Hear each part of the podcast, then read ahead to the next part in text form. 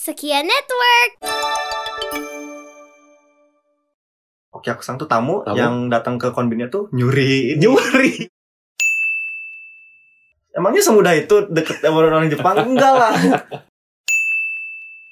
Selagi bisa mencoba, kenapa nggak nyoba dulu gitu? Welcome to Diaspora Kelas 3.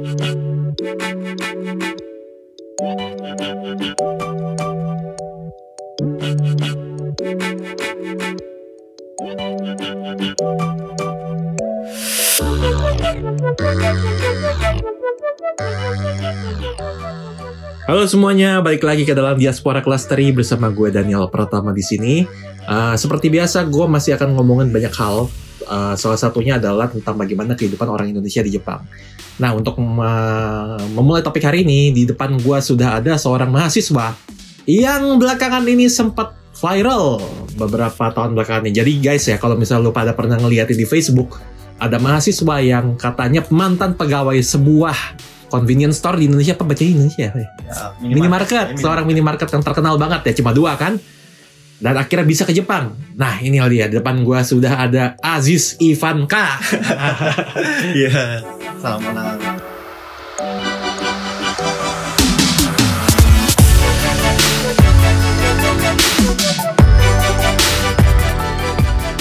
eh salah pernah pemalu sekali anda rupanya gitu ya, Ya kalau kalau ngobrol kayak ini pemalu saya tuh. pemalu tapi di depan panggung pada gahar ya seperti itu. pertanyaan pertama gua satu Ziz Ya. itu nama asli bukan sih Bukan sih kalau nama Facebook tuh bukan nama asli. Kalau nama asli tuh Hairul Aziz Suparta. Hairul Aziz Suparta Ya. Di Facebook tuh cuma nama ya nama nama Facebook lah gitu. Ivan K itu dari mana Ivanka itu dari ini dari member JKT48 dulu yang sempat gua suka namanya Talia Ivanka Elizabeth Sudah. gitu. sudah gua duga tadi Ivan K, Alisa Abed Van K ya Ivanka ya ya ya. Osia Van K udah pernah handshake Udah dong. Eh, jelas. Oh. pernah ngasih apa aja ngasih belum pernah ngasih apa-apa sih cuma nonton doang sama handshake oke lah ya gitu doang lah. Aziz Ivan Kahairul Aziz Suparta asal dari Cianjur umur 22 ya 21, 21 21 bulan depan 22. 22 nah cerita lu kan begitu viral Iya.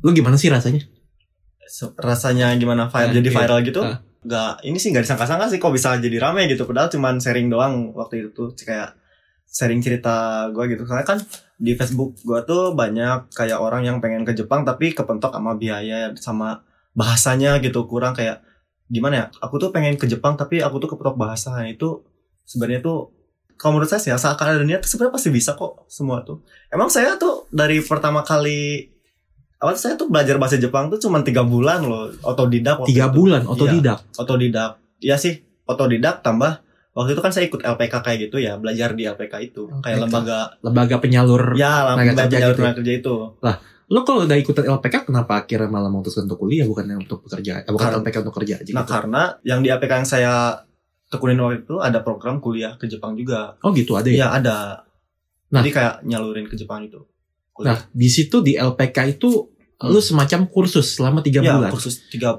tiga empat bulan lah ya tiga pengajar empat bulan. native Apa? pengajar native atau apa iya Nihonjin juga enggak orang Indonesia juga orang Indonesia oh. ya sama-sama Nah, tapi sebenarnya lu ke Jepang itu kan memang udah suka Jepang ya. Nah, Kelihatannya sih udah suka dari Jepang dulu emang banget suka lu ya. Jepang, iya, iya, Nah, emang tujuan Berarti kan awal tujuannya adalah lu korek di Femrong ya. Awal kalau nggak salah lu awal tujuannya sebenarnya mau kerja kan lu ya. awalnya mau kerja cuman waktu itu udah mau fix kerja nih ya mau ikat mau magang kan Hah? nah yang punya APK ini bilang gitu ini kita tuh ada program ke kuliah juga loh dan kebetulan saya juga emang dulu tuh pengen banget kuliah di Indonesia cuman ya kepentok biaya gitu jadi ya mau gimana lagi ya udahlah magang aja lah gitu niat awalnya cuman waktu dengar ada program kuliah ke Jepang itu hype banget tuh saya jadi kayak wah pengen banget cuman aduh kayaknya di kepetok biaya nih tapi ya alhamdulillah gitu ya orang tua saya support ya udah kalau mau boleh ambil aja tuh program kuliah soal biaya insya Allah sama orang tua saya itu diusahain sampai dulu tuh pinjem uang gitu kemana kesana kesini sampai saya ikut juga kan waktu itu pinjem uangnya ya alhamdulillah sih udah dapat gitu buat pegangan buat berangkat ke Jepangnya gitu Itu berapa tuh kalau boleh tahu?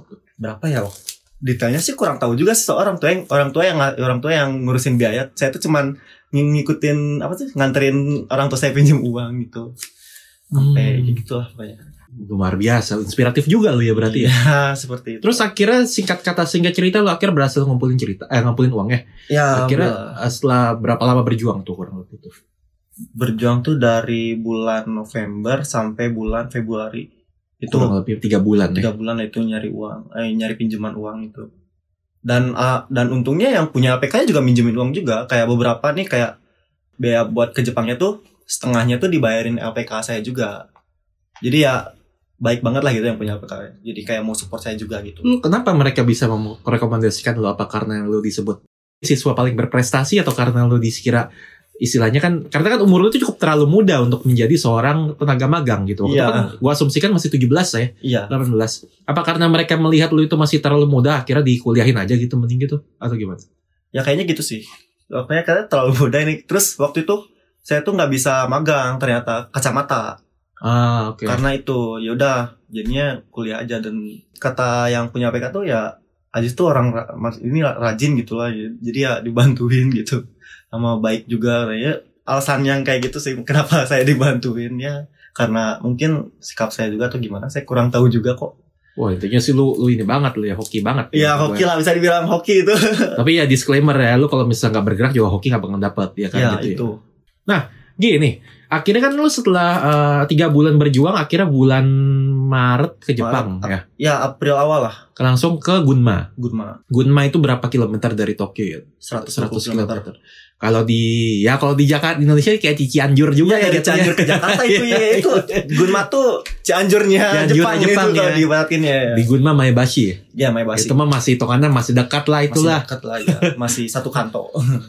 Maebashi Maebashi akhirnya di sana lu nih Honggogako Nyamuk gak kok. Honggogako itu sekolah pelajar bahasa Jepang oh, Bahasa Jepang. dan akhirnya selama di sana lu berapa tahun dua tahun di sekolah bahasa Jepang Dua tahun. itu biaya sendiri Biasa sendiri. from scratch. Ya. Terus eh, akhirnya kan singkat cerita lu berhasil utang gitu. Iya. Lu ngebayar, gue dengar-dengar katanya lu ngebayar dengan di Jepang pun kerja di minimarket lagi gitu kan. Ya, waktu di Gunma nggak di minimarket sih. Oh kerja bukan di minimarket lagi. Kalau kerja. kalau di Gunma nggak. Kalau di Gunma tuh kayak kerja di pabrik. Nggak sih minimarket cuman di gudangnya gitu. Oke. Kita tuh kayak bikin Iya. Jadi bentonya gitu. kasarnya baito ya. Ya, Baito itu kerja part time. part ya kan? time. Akhirnya lu bisa membayar uang itu dari baito lu. Alhamdulillah ya. Terus lu bekerja ya gue gua gua ngerti sih maksud gue Hmm. bukan cerita baru kalau misalnya dengar banyak mahasiswa Indonesia yang Iya. berjuang dari Baito gitu. Coba gue pengen dengar aja lu Baito kurang lebih apa yang lu korbankan dan berapa lama lu ke harus Baito baru bisa mencapai hutang-hutang itu gitu, membayar hutang-hutang itu. Berapa ya? Ya bisa dibilang selama dua tahun full itu full Baito sih. Langsung eh, apa lu punya apa ya istilahnya bahasa Indonesia ya? Batasan jamnya Iya. lu fullin terus gitu. Ya batas jamnya kan waktu itu kan sebenarnya gini eh di Jepang kan kalau peraturannya kan se- seminggu tuh 28 jam. Hmm. Ya waktu itu tuh emang ya saya agak sedikit melanggar sih kayak naikin dikit. Oke, oke. Ya itu ya mungkin naikin dikit ya tapi itu tuh saya tuh udah wajar gitu. Oh, ini udah udah- udah over, saya kurangin lagi. Jadi kayak pokoknya sebisa mungkin jangan lebih dari 28 jam tapi pernah dikit-dikit sejam tapi kayak diturunin lagi. Oh, Oke lah ya itu itu Well, Itulah kayak gitu. bisa dipahami sih. Bisa dipahami lah. Bisa dipahami sih. Nah itu hampir over Nah. cuman alhamdulillah enggak Sekarang akhirnya kan udah kebayar nih hutangnya. udah bayar. Ya apa perasaan lu? Senang banget sih ya alhamdulillah gitu lah udah bisa bantu. Sebenarnya kakak juga kakak saya juga ke Jepang kok sama kayak saya. Oh, udah di Jepang juga kakak lu. Sama waktu itu nih pokoknya bareng malah sama kakak saya. Oh gitu. Iya. Gue baru tahu loh. Ini benar Iya. baru tahu loh gua. Iya, gitu. Sekarang kakak lu gimana? di Maibasi sekarang. Bebas sih. Iya. Itu lanjutin visa ini dia jadi visa Tokutei sekarang. Tokute. Iya. Tokute itu kalau nggak salah visa magang juga ya hitungannya. I magang sih bisa dibilang. Tapi lebih spesifik sih tahu gue sih itu visa ya, ya, baru sih. Iya. spesifik. Oke. Nah, lu bisa ceritain gak sih hari-hari lu setelah menihonggu kaku itu gimana? Maksud Ya. gue Hmm. di kelas tuh lu ketemu orang Indonesia juga kah atau Ya. misalnya orang asing kah atau di gimana? Gunma itu waktu itu kan di Neogako yang di Gunma itu kayak 80% muridnya tuh orang Indonesia. 80% Indonesia. Ya. di kelas saya pun orang Indonesia itu ada berapa ya? Setengahnya lah ya berarti Tengahnya lah yaitu ya itu jadi alasan kenapa saya kurang pinter bahasa Jepang sekarang itu karena temennya. Ah, bisa aja lu. enggak enggak enggak beneran beneran beneran waktu itu gimana ya sekarang pun kalau misalkan Kaiwa agak-agak ada, ada yang salah lah gitu karena ini emang mungkin waktu di Neongakonya kayak tiap hari tuh ngobrol bahasa Indonesia kayak ini tuh bukan Ya apa bedanya sama di LPK lu Ya, gitu kan iya, ceritanya gak ada gitu, bedanya bahasa sama gitu. sekali. Jadi makanya saya tuh dari tahun kedua di Jepang itu sebenarnya udah mau pindah kerjaan kan ke Ah. konbini. Cuman Konbini tuh eh, buat Ya. yang belum tahu konbini itu minimarket ya. minimarket lah itu Ah. udah pindah kerjaan. Cuman waktu itu ada masalah sama orang nggak izin juga jadi keluar lagi. Sebenarnya sebenarnya saya pengen masuk konbini itu gara-gara pengen ini sih. Kan kalau konbini itu banyak ngobrolnya lah gitu. Iya. Saya pengen improve dari situ soalnya Hmm. improve dari sekolah susah juga soalnya orang-orangnya orang Indonesia lagi yang ketemu. Ya meskipun kita bahasa belajar bahasa Jepang, tapi kalau teori terus kan lama-lama kalau teori itu menurut saya teori itu nggak terlalu ngebantu yang ngebantu tuh praktek makanya saya baito itu yang waktu tahun kedua tuh konbini itu Nah, lo kan di konbini nih. Hmm. Konbini yang salah satu merek konbini yang masih ada di Jakarta, ada iya. yang masih ada di Jakarta dan apa ijo-ijo juga ya? itu Baru ya, ya, ya. Ijo. Iya. Dan salah satu tempatnya itu legendaris tuh di Blok M tuh. Ah, masih ada yang baru tahu Masih ada itu. baru tahu Masih ada itu yang sampingnya restoran Gyudon juga tuh. oh Legend itu. oh oke oke Lo selama kerja di sana kan bisa dibilang salah satu kombini yang apa sih kombini convenience store di Jepang kan lo beragam lah ya tiap Hmm. kayak Indonesia lah itu kan jam Hmm. kerja panjang tuh. Hmm. Apa yang lo pelajari selama lo kerja di kombini? gimana ya sama belajar koin itu untungnya jadi punya banyak teman lah gitu jadi kayak Temennya Jepang. orang Jepang dan kenal beberapa pelanggan yang suka datang gitu kayak sering nyapa gitu ya apa sih yang saya pelajari itu dapat dapat teman orang Jepang juga gitu Nah, terus orang Jepang tuh menerima lu gitu maksud gue eh, ada kesulitan nggak maksudnya menerima gitu ah menerima sih mereka untungnya ya kayak welcome lah gitu orangnya Ah, tapi dengan lu ke- keadaan lu sekolah di bahasa sekolah bahasa Jepang dengan murid 70-80% orang Indonesia itu pasti ada ketika lu terjun ke masyarakat Jepang beneran gitu kan Hmm, ya anggaplah lu kerja di convenience store itu adalah masyarakat Jepang beneran gitu kan hmm. itu ada culture shock gak sih pasti ada itu waktu itu kayak belum biasa gitu ngobrol sama orang Jepang Nah, salah satu hal yang lu ngerasa bahwa ternyata oh my, my Japanese is not real that good Ya, enough ya, gitu itu apa ada nggak momen ada itu? apa pasti ada itu ada banget Oh, ceritanya salah satunya gimana tuh? Kayak itu gitu. banyak saya tuh orangnya kan kayak gugup gitu lah gugupan gitu Ka- kadang kalau ngobrol sama orang Jepang tuh kayak saking gugupnya nggak bisa ngobrol gitu kayak hal yang sebenarnya bisa saya bisa omongin jadi nggak bisa gitu karena ngeblank karena gugup itu itu sih yang jadi masalah sampai sekarang gitu sebenarnya Tapi lu kan selama ini kan bisa katakan lu jadi jadi masalah gitu kan. Iya. Tapi pernah gak sih sampai benar-benar ngebuat lu in a real deal, a real trouble gitu. Ah. Put itu put you into the real trouble gitu kayak misal berantem sama tamu hanya karena tamu nggak ngerti atau apa. Oh. Atau misal lu kurang lebih kayak apa sih ada masalah dengan tamu gak sih gitu kurang lebih gitu. Kan kalau sama bos mah bisa lah di ya di Kalau sama ini- tamu mah paling itu aja sih waktu kemarin-kemarin tuh sampai berantem gara-gara ini. berantem. Iya berantem karena si ininya tuh si Oke aku sang tuh tamu, Tamu? yang datang ke konbinnya tuh nyuri ini. Nyuri. nyuri beberapa Nyuri? barang. iya nyuri terus saya tuh kayak apa tuh berusaha buat ngasih tahu itu jangan ini tuh barang nyuri ya katanya. Enggak kok ini beli di toko lain katanya. Padahal udah jelas-jelas itu Lu- ngambil lu red handed Iya, ketangkep basah gitu tangkap lu ngeliat basah gitu. lu ngelihat dia ngambil gitu. Iya ngambil Udah kelihatan dari CCTV juga kelihatan kok Terus dia dia mau keluar gitu kan. Iya mau bawah. keluar kayak lari-lari keluar gitu Kayak lari-lari Apa tuh kayak jalan cepet gitu Ah. Ya jelas saya mau ditarik lah itu orang nyuri ya gitu Enggak kok enggak ini kayak beli di toko lain katanya Gitu sampai kayak membela diri lah Udah jelas-jelas kan ya udah dari situ pengen telepon polisi malah lagi Apa sih kayak mau berantem sama saya mau baju saya tuh ditarik-tarik gitu Hmm, jangan bilang-bilang polisi hmm, gitu lah pokoknya ya mau nggak mau ya telepon polisi lah Wah. ya dari Waduh. Untung untung nggak kayak Kinan. Itu tar kejadian dini hari dong pasti. dini hari itu waktu kerja malam Udah mabok ya. udah lagi mabuk itu sebenarnya Udah kelihatan kebaca banget sih. iya Itu kalau Indonesia tuh udah pasti masuk Insta Story terus viral deh. pasti itu udah viral kalau di Indonesia Tapi kan udah sudah viral juga sebelumnya. enggak juga Tapi keluarga tahu gak sih lu viral? tahu jelas Gimana tuh? kayak ya mereka tuh nangis sih kayak alhamdulillah gitu ya anak ibu malah jadi ini tuh jadi viral jadi kayak ya mungkin terbayarkan lah gitu segala usaha kerasnya tapi ya tetap low profile lah gitu kalau orang tua Meskipun Oke. tetangganya pun pada tahu sih sebenarnya. Tapi ya sebesar sebesar mungkin ya ya gitu aja sih kayak biasa aja gitu nggak sombong atau Berarti nggak lu gak kepengen dong ya ketika pulang lu yang sebagai local hero gitu. nggak mau jadi orang biasa aja lah nggak apa-apa Maksud gue kan lu- kaki sal itu kan folklore banget loh. iya dari Dari from Cianjur to Gunma gitu misalnya gitu kan. dari Gunma ke Tokyo ah, gitu lah. Lumayan folklore juga lo. You should be proud of yourself. lah, kata gua. Ya terus akhirnya kan setelah itu lu lulus Hmm. Nihongogaku 2 tahun ya. Iya ya, Akhirnya lu pindah ke Tokyo. iya ke Tokyo. Wow, Tokyo. Tokyo. Akhirnya kota yang eh, bisa dibilang salah satu yang terbaik di dunia lah ya, Iya. kurang lebih gitu. Apakah lo ngerasa ini sebuah mimpi yang tercapai tinggal di Tokyo? Iya emang, soalnya dari dulu pengen banget tinggal di Tokyo. Mimpi lu tuh di Jepang apa di Tokyo? Di Jepang tinggal di Tokyo. Dan akhirnya tercapai. Alhamdulillah tercapai itu sebuah apa sih kayak menurut achievement lah buat diri sendiri lah gitu. Oke, sekarang lu tinggal di daerah Kasai. Ya Edogawa. Edogawa. Kasai itu kalau misalnya di Jakarta itu kayak lu tinggalnya di ya Kalimalang lah, Bekasi. Jatim lah ya, Jakarta, Jakarta, lah, Timur, Duren Sawit iya. Duren situ-situ. sawit ya. Oke lah, sekarang lu tinggal di daerah Kasai. Hmm. Nanti ntar nih kan mimpi berkembang terus ya, nanti bisa aja lu tinggal di daerah Roponggi gitu ya. Wah, eh, bisa. Atau bisa. di Denencofu gitu, daerah-daerah elit gitu. elit itu ya. ya. Ya nggak apa-apa namanya orang bermimpi mah bebas lah ya. Iya. Akhirnya setelah lu dream come, dream come true gitu kan, Hmm. ditinggal di Tokyo gitu. Hmm. Apa rasanya? Serem banget sih kayak akhirnya gitu bisa tinggal di Tokyo gitu. Hal pertama yang lu lakukan setelah tinggal di Tokyo? Ke Akihabara. Dia, guys, lu mesti ngeliat dia guys. Lu dia ngomong kaki Akihabara tuh bener-bener tanpa ragu dan langsung firm aja ekspresi kaki Akihabara. Wah, Pasti itu.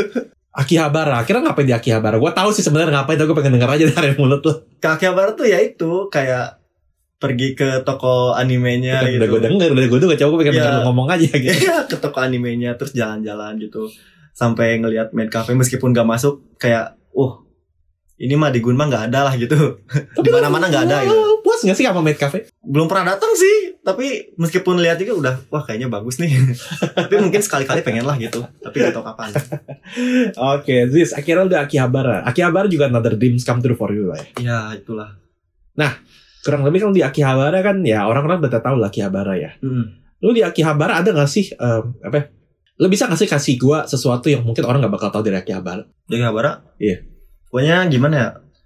Sebenarnya sih di Akihabara tuh banyak banget ini apa sih banyak banget toko elektronik sama toko yang menjual merchandise anime yang mungkin di online store atau di mana-mana nggak ada gitu. Jadi emang ada merch limited yang ada di Akihabara itu sendiri. dan banyak yang second juga lah ya istilahnya Second banyak dan Retro, harganya retro. tuh murah-murah juga retro kayak ya, retro ada. luar dugaan H- retro HP second juga banyak. iya gitu dan lu tau gak sih yang orang gak banyak tahu di Akihabara apa, tau Apa? gak? Wah Akihabara tuh makanannya enak-enak loh ternyata loh Oh iya kan? iya bener makanannya enak-enak Saya nggak pernah makan ke ke Akihabara makannya itu-itu aja sih. lu coba mesti coba karagi di Akihabara tuh yang kalau misalnya hari Lima- tiap siang tuh 500 yen tuh Baru tahu tuh Ya, nggak all you can eat Oh, ada emang. ada tapi hotel kira 500 yen Wih, oke terbezo dulu dah Oke, oke. Nah, terus eh, akhirnya lu tinggal di daerah eh, lu tinggal di daerah Kasai sekolah. Akhirnya lu setelah lu 2 tahun tinggal di daerah Kasai sekarang sekolah lagi. Mm-mm. Lanjut Semonggako. Saya mau nggak kok. Atau kalau di Indonesia itu sekolah kejuruan Ya, ya. kejuruan. Jurusan apa, Rigis? Eh, Kokusai IT Business. Society Business berarti International IT and Business. Ya, itu ya, ya. Itu lebih ke IT atau lebih ke ya? bisnis sih? Lebih ke bisnis sih. IT-nya tuh kayak IT manajemen lah. Berarti tahun ke pertama ya. Sekarang tahun pertama. Sekolah di sekolahnya di Akihabara situ juga. Di Ochanomizu. Ochanomizu ya, situ-situ juga lah Ya, ya, sejalan kaki. daerah- satu daerah sih. Wah gila. Terus eh, di sana belajarnya, lu kan akhirnya kan eh, di sana kan lu akhirnya belajar, Mm-mm. ketemu sama orang Jepang lah ya udah gak ketemu Iya, sama iya, orang asing iya, lagi. satu sekolah Lu sama culture Jepang. shock juga nggak di situ? Jelas. Kendalanya apa? Bahasa Satu. satu. Karena yang seperti tadi saya bilang, kurangnya praktek ngobrol sama orang Jepang itu jadi efeknya tuh sekarang. Jadi kayak ngobrol tuh kadang salah. Ditambah saya pu- orangnya gugup juga sih jadi itu. Yang masalah utama itu sih sebenarnya. Sisanya nggak ada kalau harusnya nggak ada sih. Nah terus eh, kalau misal dengerin dosen gitu segala macam. Kalau ngerindu dosen mah masih bisa ngerti kok. Oke dan berikutnya eh, lu akhirnya kan eh, belajar eh, di eko- eh, bisnis gitu ya Hmm, di sekolah kejuruan gitu Hmm. dan ketemu sama orang-orang Jepang juga pasti ada kendali bahasanya juga. Hmm, Tapi kalau misal berteman sama orang Jepang sendiri susah gak sih? susah, Susah. susah. Berarti ini menegaskan statement yang berlaku di sosial media itu ya. Iya, Kalau kayaknya misalnya ketemu berteman dengan orang Jepang itu susah dan orang Jepang sangat tertutup. susah. Makanya kadang suka marah gitu saya. Kan sampai banyak yang bilang, "Jis, coba cari cewek orang Jepang dong. Orang Jepang kan ka- di kata di YouTube tuh denger banget sama orang Indonesia karena orang Indonesia tuh perhatian. Susah, salah banget itu. Susah buat Itu one of pacaran the- itu susah buat jadi misleading banget itu. Iya, keselin banget itu kayak emangnya semudah itu deket sama orang Jepang? Enggak lah. buat temenan aja susah kok mereka tuh pilih-pilih gitu lah nggak sih kalau pilih-pilih tuh mungkin tipikal orangnya atau gimana tapi kebanyakan yang saya lihat tuh mereka tuh pada pilih-pilih gitu Nah mungkin tuh hal yang pengen banget lu sampaikan ke orang-orang Indonesia gitu yang bahwa Iya, apa sih ada beberapa hal yang ternyata di Jepang tidak seindah yang mereka bayangkan. iya itu. gitu. Tapi so far ada dong temen Jepang yang Ada kok. Ini kan yang sehobi Ya ada, segala macam ada, ada, gitu-gitu. Ya ada. Memang sih ya orang Jepang tuh kalau misalnya apa sih beda budaya sih. Mm, mereka tuh mungkin eh, sedikit tertutup tapi Hmm. karena kita Indonesia memang budayanya terbuka ya Hmm. jadi kita tuh kadang-kadang sering salah kaprah mm, ya itu.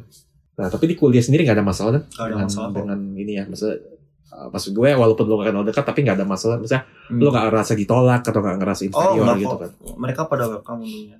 oke terus eh, berarti sekarang kegiatan sehari-hari lo tetap baito di eh, di minimarket Iya, segala macem dan sama ngurus toko online saya juga.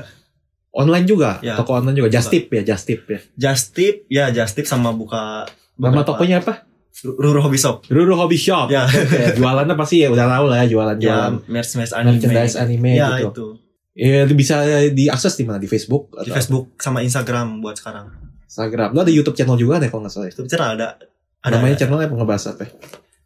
channelnya tuh ngebahas kayak gaming. Ya saya tuh kadang suka main game kan, jadi pengen banget lah direkam gitu. Ya kayak PewDiePie kayak gitulah, Wes. kayak gitulah. Terus terus terus from Kayak- Cianjur lah. Ya itulah. Ya mercianjur lah.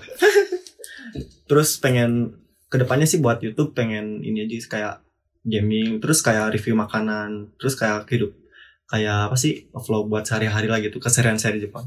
Tapi berhubung akhir ini sibuk jadi ya agak kurang keurus gitu. Oke.